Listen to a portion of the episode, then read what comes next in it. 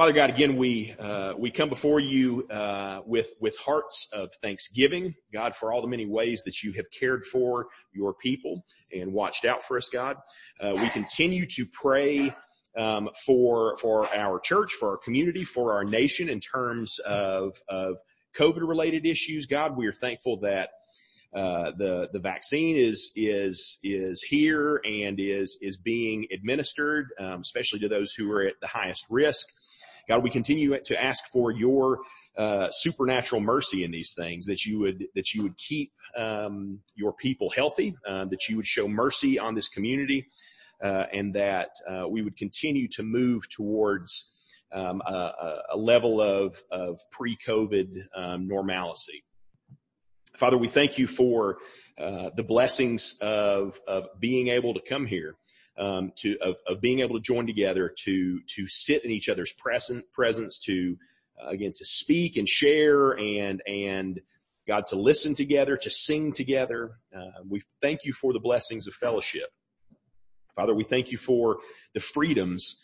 Uh, of a of a nation that allows us to do that, and we ask for your mercy in those things too, God. That you would continue um, to let those uh, values, those truths, um, remain um, something that our country is is committed to, um, so that that we, your people, could uh, worship freely um, uh, without the threat of of reprisal.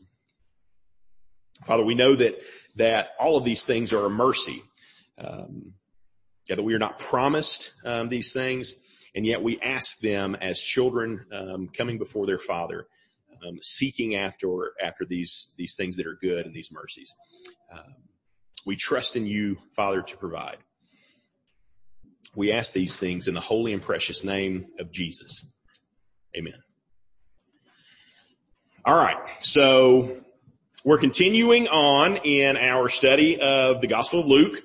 And, and you may have noticed something in the last few weeks uh, that we have been uh, in Luke chapter 9. So after Peter's confession of Jesus as the Messiah back in verse 20, many of the texts that we have been looking at have been focused on a common theme. And that common theme is the nature of discipleship, right?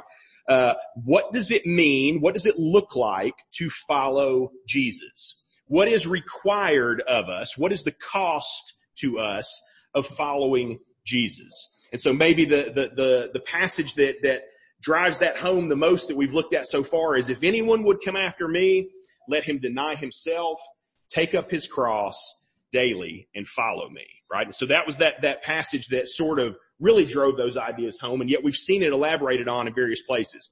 We continue that discussion tonight in verse 57 through 62. And, and one of the things that draws our attention to the fact that we are continuing to talk about what it looks like to follow Jesus is the very presence of the word follow in this text, okay? You might have noticed that there are these three would-be disciples um, who are either invited by Jesus or, or who come seeking to follow Jesus. And in each one, literally, the word follow is said. Either Jesus makes a comment about following or the, the person makes a comment about following, but it, the word follow pops up in verses 57, 59, and 61. And so Jesus is obviously still talking about the, what it means to be a follower of his. And he does something in this passage that I think we are often afraid to do when we are sharing Christ with somebody else. And that is Jesus lays out the cost ahead of time.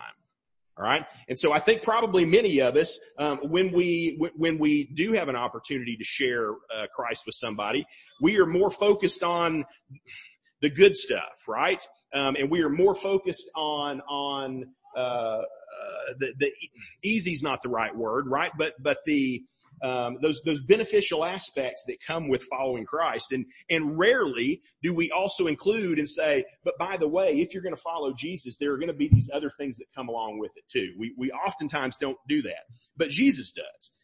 Jesus says, if you want to be my follower, there will be uh, something required of you. Okay, there will be consequences, maybe is a better way of saying it.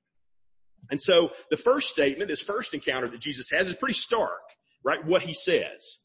So it says verse 57 again, as they were going on the road, someone said to him, So somebody comes up, he's heard about Jesus, he's, he's heard that Jesus is been doing these miracles and teaching these things and drawing this following. And this man walks up and says, I will follow you wherever you go. And then Jesus said to him, foxes have holes and birds of the sky have nests, but the son of man has nowhere to lay his head. So this would-be disciple is pledging allegiance to Jesus. And he says, I think what a lot of new believers, people who have just come to a realization of who Jesus is and, and, what he's about, he says the same kind of things that, that probably many of us said. When we finally understand who Jesus is and receive the gospel, what do we say? We say, man, I'll, I'll do anything for Jesus. I'm ready to go to the end of the world for Jesus. I will follow Jesus anywhere. And the truth is, is, is that sentiment is real in our lives. It's probably a little naive, right? Because at that point, oftentimes we haven't thought about what following Christ could actually cost us. Um, but we do sort of say it in this, in the, that energy of, of, of, uh, believing the gospel and, and recognizing who Jesus is. We say, Jesus, I'll follow you anywhere. But Jesus' reply is heavy right? And, and I think there's kind of two sides to the way we can, when think about that heaviness. On the one side, we can talk about it in, in just the way that we experience the Christian life. And then on the other side, we can talk about it in terms of the ultimate reality of, of, of what the Christian life is like. So let me, let me explain what I mean by that. So the, the, the Christian life, right, makes no promises in terms of convenience and comfort. Jesus says even animals have a place to rest, right? Even animals have this basic level of comfort, this place, this place to sleep, a place of, of rest and, and some kind of security. But as followers of Jesus, you may not have that. Jesus says, I don't have that. That can be a bit confusing, I think, especially when you look back at the things we've talked about over the last couple of weeks, as we've talked about the provision of God, about how God's going to take care of us and all these different things like that, right? And so you might listen to those passages in chapter 9 and then read this one and say, those don't seem to line up. Like, what does that mean? God's going to take care of me and he's going to provide. And yet here he's saying, I'm going to have no place to lay my head. Well, the, the, the reason is, is because those things aren't necessarily contradictory, okay? Um, oftentimes Jesus gives us not only what is necessary, but what is good and what is sweet, right? We experience that all the time and we can just look to Jesus and say, thank you for these blessings that I have in my life. But we recognize that oftentimes that's not the way it goes. Provision and comfort aren't necessarily the same. And we don't get to make demands up front about the Christian life. So do you remember back, when was it? I guess it was last, this time last year, or before that, when we were talking about Jacob in the Old Testament. And we talked about the fact that one of the things that, that Jacob would do is for the whole first section of him encountering God, he would always make these deals, right? God, if you'll bless me, if you will make me great, if you'll give me this, this inheritance, then, then you'll be my God and I'll be your man, right? And he would make these kind of statements like that. And we, and we talked about the fact that God humored him, right? Because God had already chosen Jacob, but that's not the way we go to God. That's not the way we encounter him. Um, I've got a friend that works with me at UPS and he's a guy that's in the military. And he was, I was talking to him a couple of weeks ago because he has basically changed his, his career path in the military. He was going to go into a certain field and he has decided not to do that or he had decided a few months back not to do that. And he, we were talking the other day and he made the comment, he said, as it turns out, all the guys who chose that career path this time around, they all got stationed in their first stationing in Hawaii. And so he was kind of like, I'm kind of wishing that I had done that now. Okay. Like there's a piece of me that wishes that I had gone along with it because it turns out all these guys got stationed in Hawaii and that seemed like a really cool thing. But here was the problem. They could have just as easily got stationed in Afghanistan. And he didn't get to pick beforehand. He didn't get to go in and say, well, I'll, I'll do this job, U.S. military, as long as I'm one of the guys that gets to go to Hawaii and not one of the guys that has to go to Afghanistan. Now, in both cases, the military provided, right? For those guys that end up in Afghanistan and the guys that end up in Hawaii, the military is going to provide for them and take care of them um, and give them the things that they need. But there were no promises or conditions up front as to where you would end up when you enlisted. Jesus is reminding us reminding this would-be follower, man, you might get to go to Hawaii in your Christian life. Or you may end up in Afghanistan. And there's not really any way that you can know for sure which one is the fact. But here's the deal. Even if you get to go to Hawaii, you should probably be ready for Afghanistan, at least, right? Maybe even expect Afghanistan. And if you get Hawaii, then, then praise be to God, right? But I think here's, so there's that one side of it. When Jesus said there's no place to lay my head, um, and if you're going to follow me, there's not going to be a place for you to lay your head either. That's, that's part of what he's getting at. But I think there's maybe even another level, not just about the way we experience the Christian life, but about the ultimate reality of the Christian life. And that's when Jesus says those words, he's saying, I don't have a place to lay my head here because this place isn't my home. This world isn't my home.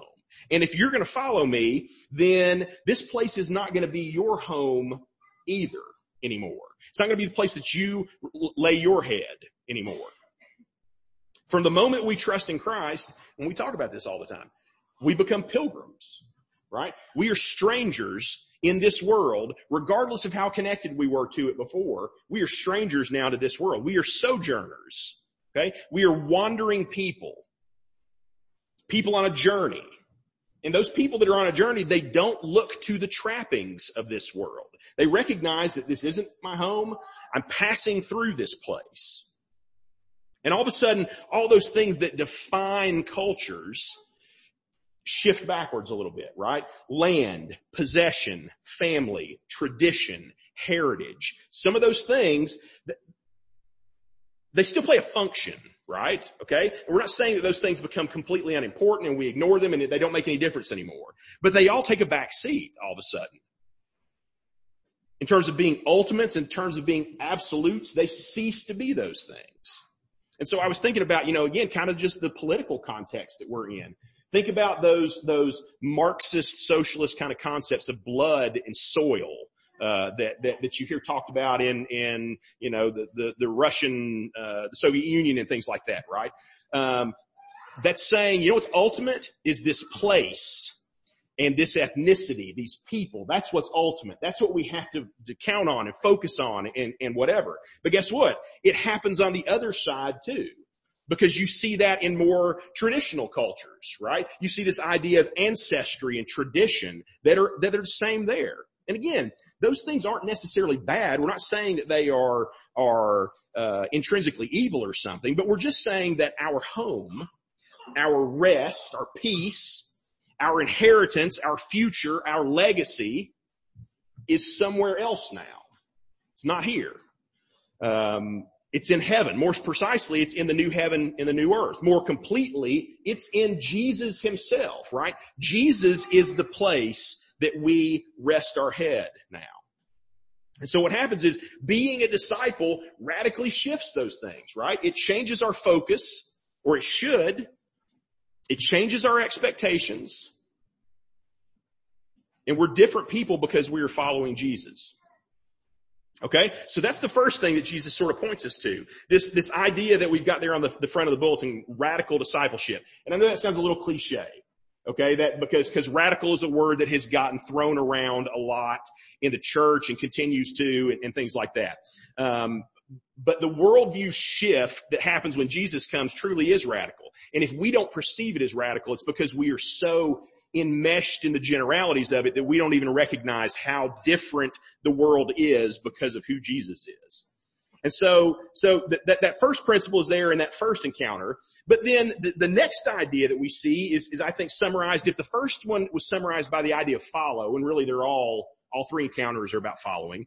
But the second two are focused around another word that we notice that pops out in the text. said two times, and that is the word first. We see the word first pop up twice in these last, in the second and third encounters these would-be disciples come to Jesus and they say, Jesus, I want to follow you, but first, let me go do this other thing. Okay?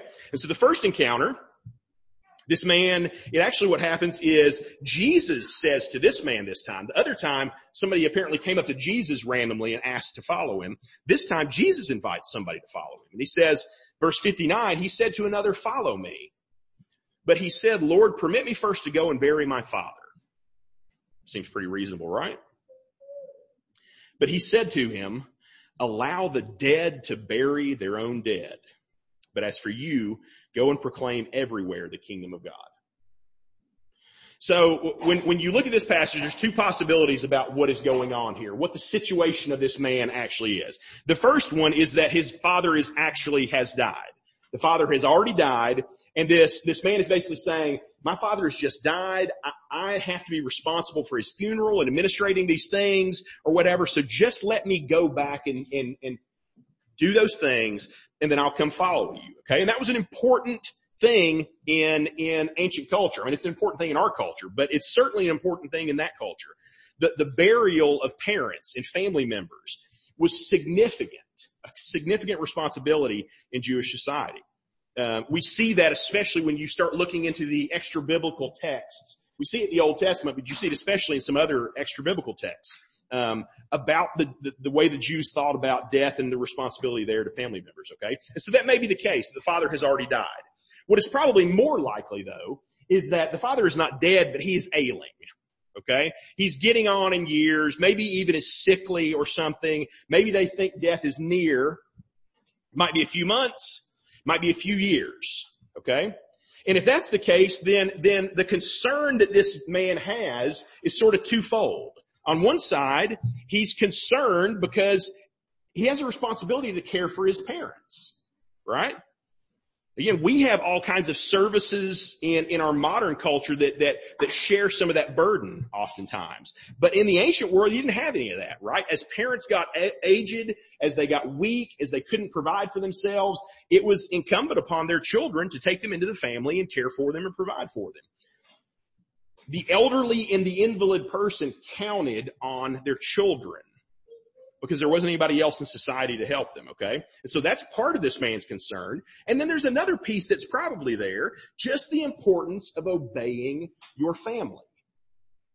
Obeying your parents. One thing that we forget in our sort of modern individualistic culture is how important obeying your parents and living according to their wishes was in the ancient world. Parents expected their children to do what they wanted them to do. And not just when they were little and in their household, but when they grew up. You were supposed to go into the profession that your parents wanted you to. You were supposed to marry the person that your parents wanted to. Like you didn't have this individualistic kind of idea about, well, I'm just going to go and live my life and, and do whatever I wanted to. And so that probably plays a factor in this passage too. You see that reality all through history. You see it through church history. Uh, you know, we've recently talked about Martin Luther.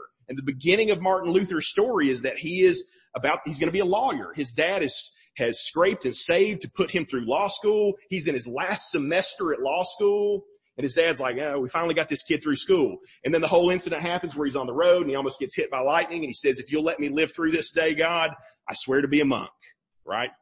And so he quits law school, or actually I think he finished, but then he doesn't go into law. And guess what? His dad was furious at him. And there was a, a breach in their relationship because of that for years. Because the son had basically said, dad, I'm not going to do what you want me to do. I'm not going to live my life that way. I'm going to go do this other thing. I'm going to go become an Augustinian monk. It's only after parents were dead oftentimes that people were finally kind of freed up to do something different if, if they so decided. And so this man may be saying, look, I want to follow you, Jesus, but, but my family has expectations for me, right? There are things that I have to do and I have to, to be here for. And so wait until they're dead and then I'll be free of their demands and I'll come and follow you. Okay, so, so again, we can't be sure of the context, right? Is it an actually dead father or, or a father who may in the near future die? But regardless of the context, Jesus' response is harsh, right? It's stern. Um, it's, it's certainly uncompromising. You could say it's radical. Jesus says, let the dead bury the dead. All right. Again, that's, that's a crazy thing to say to somebody. But we know what Jesus means by it. almost immediately, right? You have higher loyalties now. Higher expectations are on you. A greater father who has a call on your life. Let the people, the dead, who have not made the same commitments that you have, who have not relinquished their life, who have not given their life to the importance of the things that you have done now. Let those people deal with their own issues. Instead, what do you need to do? You need to come and it says, um, I lost it on the passage. You need to come and, and go and, and, and preach the kingdom of God, right? You need to go and tell people about who Jesus is and, and, um, how people can know him and have a relationship with you. Go and proclaim everywhere the kingdom of God. as we come into the Christian faith, we have a new set of expectations that are now paramount. You have a new life to live up to, a new father to be obedient to, and a new mission to accomplish. And that supersedes those other things. In the third encounter that Jesus has, the principle is, a, is, similar, but with a unique focus. And one of the things that we notice in this passage is we can get a little more insight into what the issue actually is, not by the excuse that the people give, but by the response to them that Jesus gives. Okay? So we notice that, that Jesus' responses clarify what's really going on in the situation. Okay? And so in, in verse 61, another also said, I will follow you, Lord, but first permit me to say goodbye to those at my home. But Jesus said to him, no one after putting his hand to the plow and looking back is fit for the kingdom of God. And so again, pretty simple request, seems pretty reasonable um, on the surface. I just, Jesus, I need to go home and say goodbye. I need to go home and tie up a few loose ends. Um, seems like such a little request. But Jesus clarifies probably what's really going on in his heart. What's really going on is this idea of sort of having your feet in both worlds. So when you're plowing a field, Jesus gives this illustration. When you're plowing a field, um, and you're like, Ash, how would you know? right? I've never plowed a field, but, but I mowed a yard and it's the same thing basically, okay? Right? If you want to, if you want to plow a field, you know what you do? you set your sight on a point on the horizon at the edge of the field. And then what you have to do is you have to walk forward and keep your eye on that spot because you know what happens? If you're looking at the ground or you keep on looking behind you, that mule or whatever starts to veer a little bit. And then all of a sudden you look up and your, and your field rows are, you know, taking these big turns and you've messed up your field and, and, and it's, it's, uh, uh, the yield is all messed up and things like that, right? And so he gives this illustration. He says, the person who is a follower of me, the person who has come and, and, and entered into, to relationship with me, again, has to keep his eyes set on me. And there's no time to look back. There's no time to look down. You have to keep your eyes focused on following Jesus and not worry about those other things. And notice the language that he uses. He says, the, the person is not fit for the kingdom. Now here's something important, and, and this is important as we read this. He's not saying fit as in worthiness. Because the reality is, is that none of us are worthy for the kingdom, right? When he talks about our fitness for the kingdom, he's talking about our usefulness for the kingdom. So he's saying, if you are going to follow Jesus, but your whole life, you're always going to keep your feet in, in, in two different places. If your whole life, you're always going to be saying, I want to follow you, Jesus, but I'm going to look back here too. I want to follow you, Jesus, but I've got to look off to these things too. If, if we can't keep our eyes on Christ in our following Him, then, then it's not, we don't become unworthy because we already were, but we become useless. We become unusable in the kingdom because Jesus can't, there's no way that Jesus can be second in those situations. So where the last disciple was kind of maybe talking about, you could say, the priority of Jesus in terms of our responsibilities, this man is dealing with the issue of the priority of Jesus in terms of our commitment.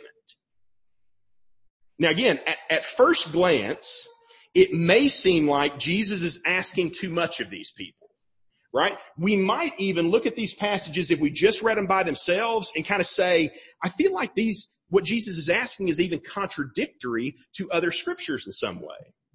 Right? So think about it. The Bible calls us to honor our father and mother. The Bible calls us to provide for our families. Man, how can I do that if I'm not even permitted to bury my father, right? To give him a proper burial. The Bible tells us to love our neighbors. And this man says, I just want to go home and say goodbye to the people who are in my community, the people who are at my home.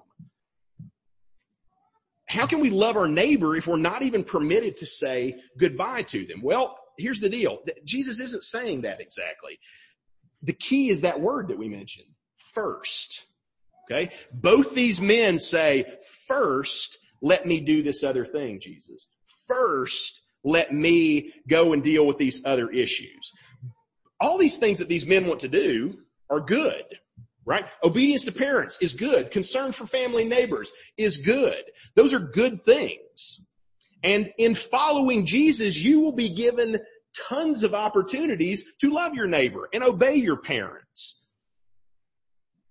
The problem is, is that we have to recognize where Jesus fits in the economy. We cannot let what is good push out what is best. We cannot let what is necessary push out what is primary. And the thing is, is that what Jesus is saying, what is best, what is primary, what should be first is me is Jesus. Jesus and his mission have to be the first things in our minds and hearts. And there's no room for anything else to be preeminent. Discipleship, being a follower of Jesus means Jesus is first in everything. Okay? So, let me close with this, okay? And, and, this is something, this is what, as I read this passage, um, the, the, thing that struck me most as, as I thought about it was this. What's interesting to me is the way my heart responds to this passage when I read it.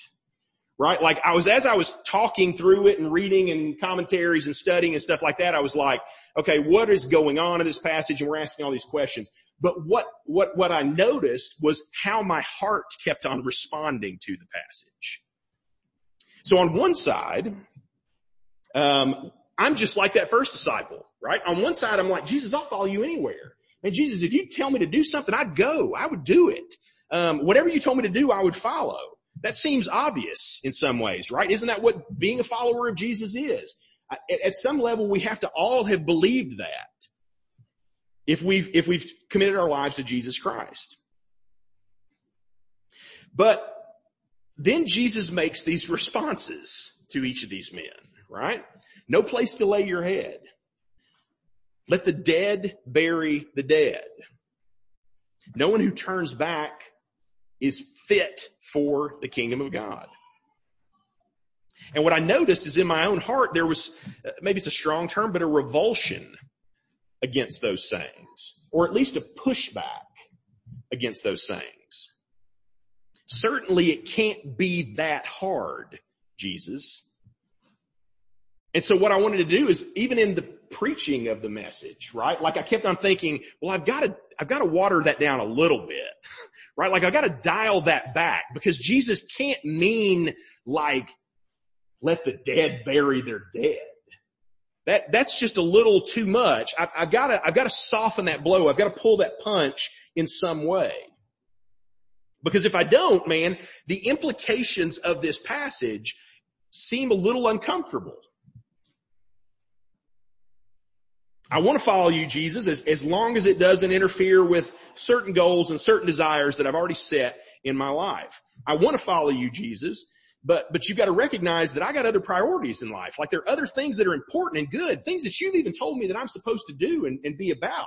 Um, and, and I, and I, and I can't, I've got to, I've got to take those things into consideration too, Jesus. I'll follow you anywhere, but I've got to diversify, Jesus right? Like I can't put all my eggs in this basket.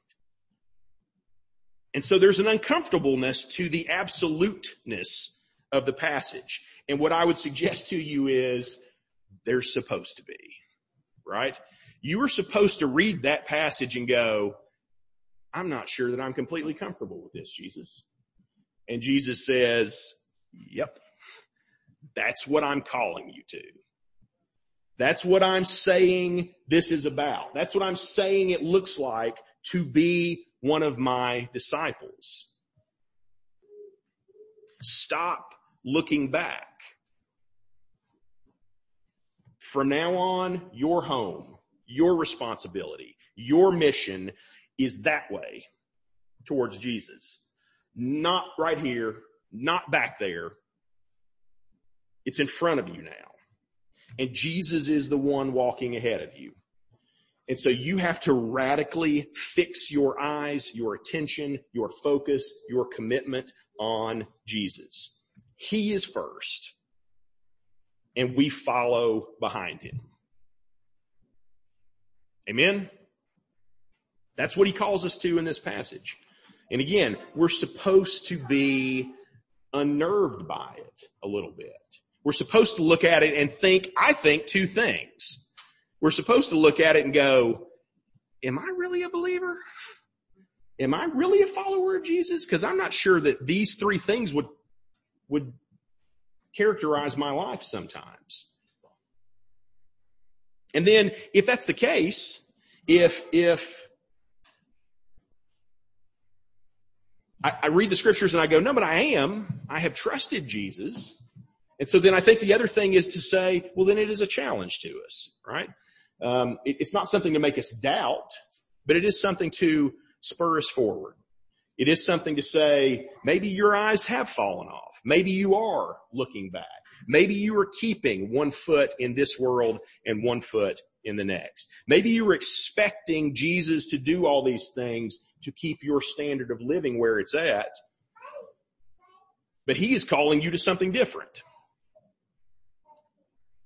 I don't know what God's doing in your own heart, in your own life, but I think the case is, is that we are supposed to be unnerved by this passage.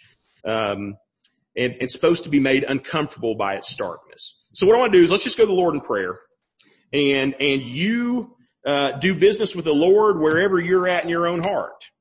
You might have read that passage and you might have heard me say those things and go, Asha, that's not the way I felt about these things at all. I, I feel like I'm, I'm, I'm following faithfully and, and I'm doing these things and, and, and whatever. And you, you may come to this passage with a different, um, he may be using this passage in your life in a different way.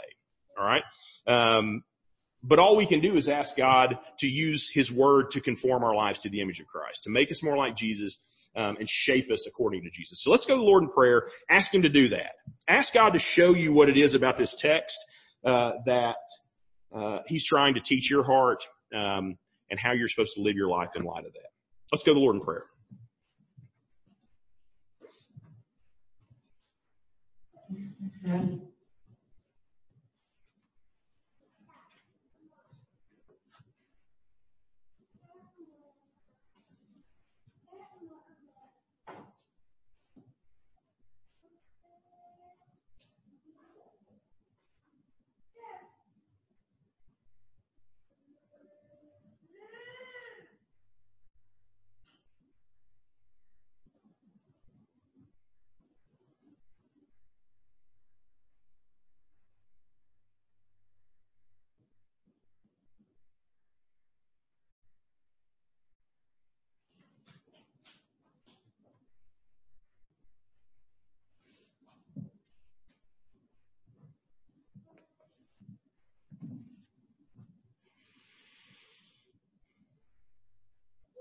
Father God, we have uh, committed our lives to following you.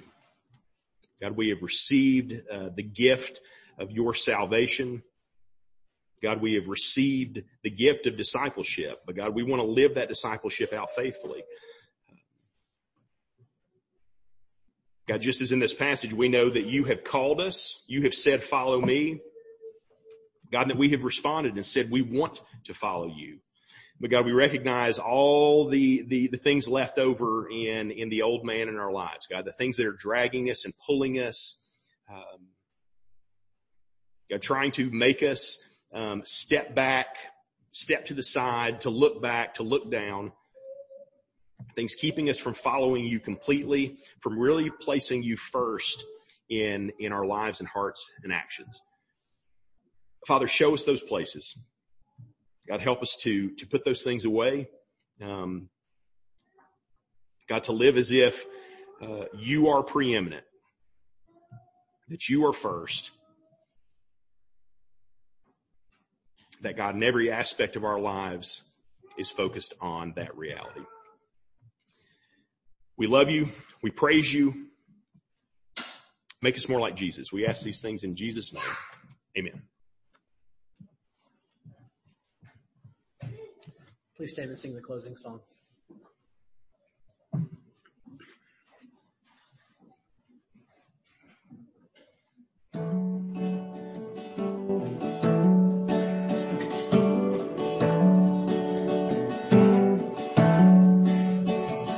My worth is not in what I own,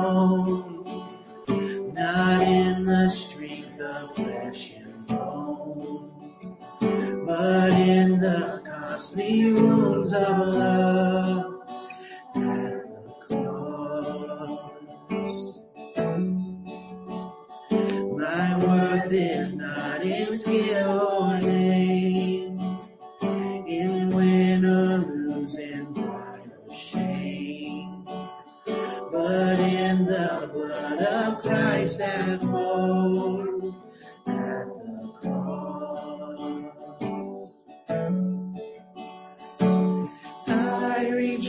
in my Redeemer,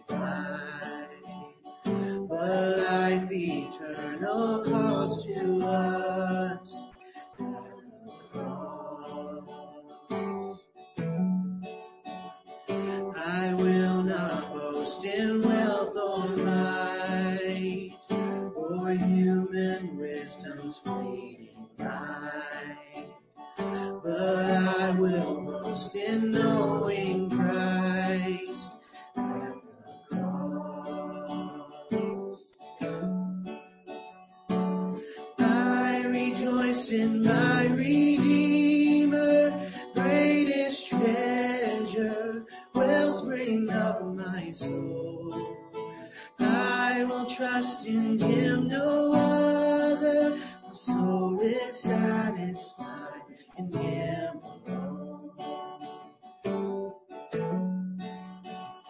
Two wonders here that I confess, my worth and my unworthiness, my value fixed, my ransom paid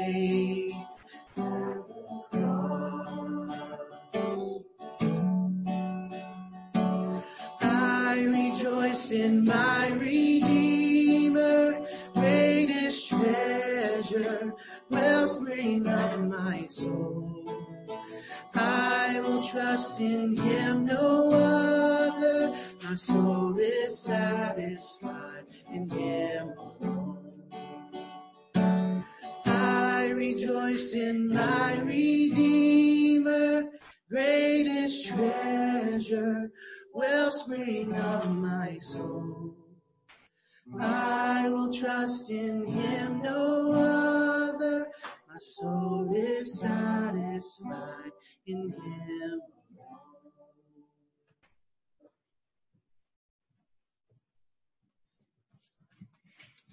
Amen.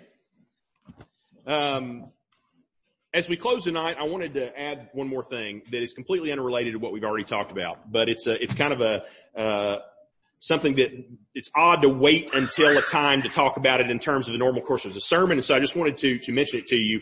And what I would say is this, is I would encourage you to remember, um, and it's, and it's weird as a pastor to always say this, I would encourage you to remember tithing in this time. Okay. Um, as, as we've gone throughout the year, we are very blessed in our situation because we have very low overhead. So we're not in a situation where we're, we're in, uh, difficulties or anything like that, right? So that, that's not what I'm, don't hear me say, you know, walk out of here and go, is everything okay? Or are we in trouble or something like that? It's, it's nothing like that at all. But, but here's something that I would just make you aware of. So over the course of the last, obviously with COVID and us not meeting regularly, um, tithing gets abnormal and people aren't tithing in normal things and we're not meeting for periods of time and things like that. But an interesting opportunity arose over the last six months of a possible building um, for us. And it was kind of a neat situation and, and it was, we were kind of asking questions and praying through things and wondering what might happen. And anyway, it appears to be the case that it is not going to happen, that it has fallen through. Um, it was a connection with another church and I won't, I won't go into the specifics of it, but the reality was is that even if we had ended up doing it, it would have required um, a certain amount of, of, of money, right?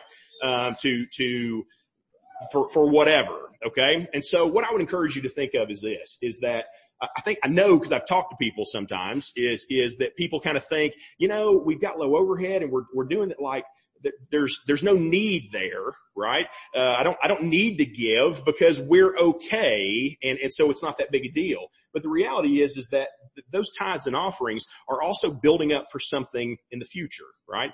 Um, and and I I feel like God's going to have something for us down the road. We will probably not be in Vienna forever, okay? Um, but the reality is, is we're not going to be able to do that when we get to that point without those, without those things in place. Okay. And so, um, I would encourage you to remember, um, tithing. Um, it's something that we recognize God calls us to, right? There is a, there is a, um, biblical joy in tithing. There is a, a joy in giving, a recognition that God has blessed us with all kinds of things and that we give back into the context of the local church. I assure you, you might again say, yeah, but Ash, we're not doing anything with that money right now. And the answer is, you're right. We're, we're not doing certain things with that money right now, but, but I'm of the mindset, I think we could argue this biblically, that I would way rather enter into some situation where we could pay for something up front than having to get it on debt and, and, and, and hoping for things to come in, put ourselves in a situation where we are, um, in, in trouble in those things, right? And so just, just encourage you to remember that. I know it's easy because to get out of the habit of tithing, to forget about it, um, especially we're not passing the plate every week. We've had these gaps where we weren't meeting. Just encourage you to do that. Encourage you to remember it, um, as, as, as we seek to, to, to not only serve faithfully, but be ready for opportunities down the road. Amen. Um, uh, step off the soapbox or whatever, right? Um, and, uh, hope you have a great week. Um, uh, enjoy the week, man. It seems like we're actually, I think, going to have the sun this week instead of just rain and gray all the time, which is going to be super encouraging for me, I know. Um, but hope you have a great week. Uh, we'll see you back here um, again next week. Hear this benediction as you go. May the Lord bless you and keep you, make his face shine upon you and be gracious to you, turn his face towards you and give you peace. We'll see you next week.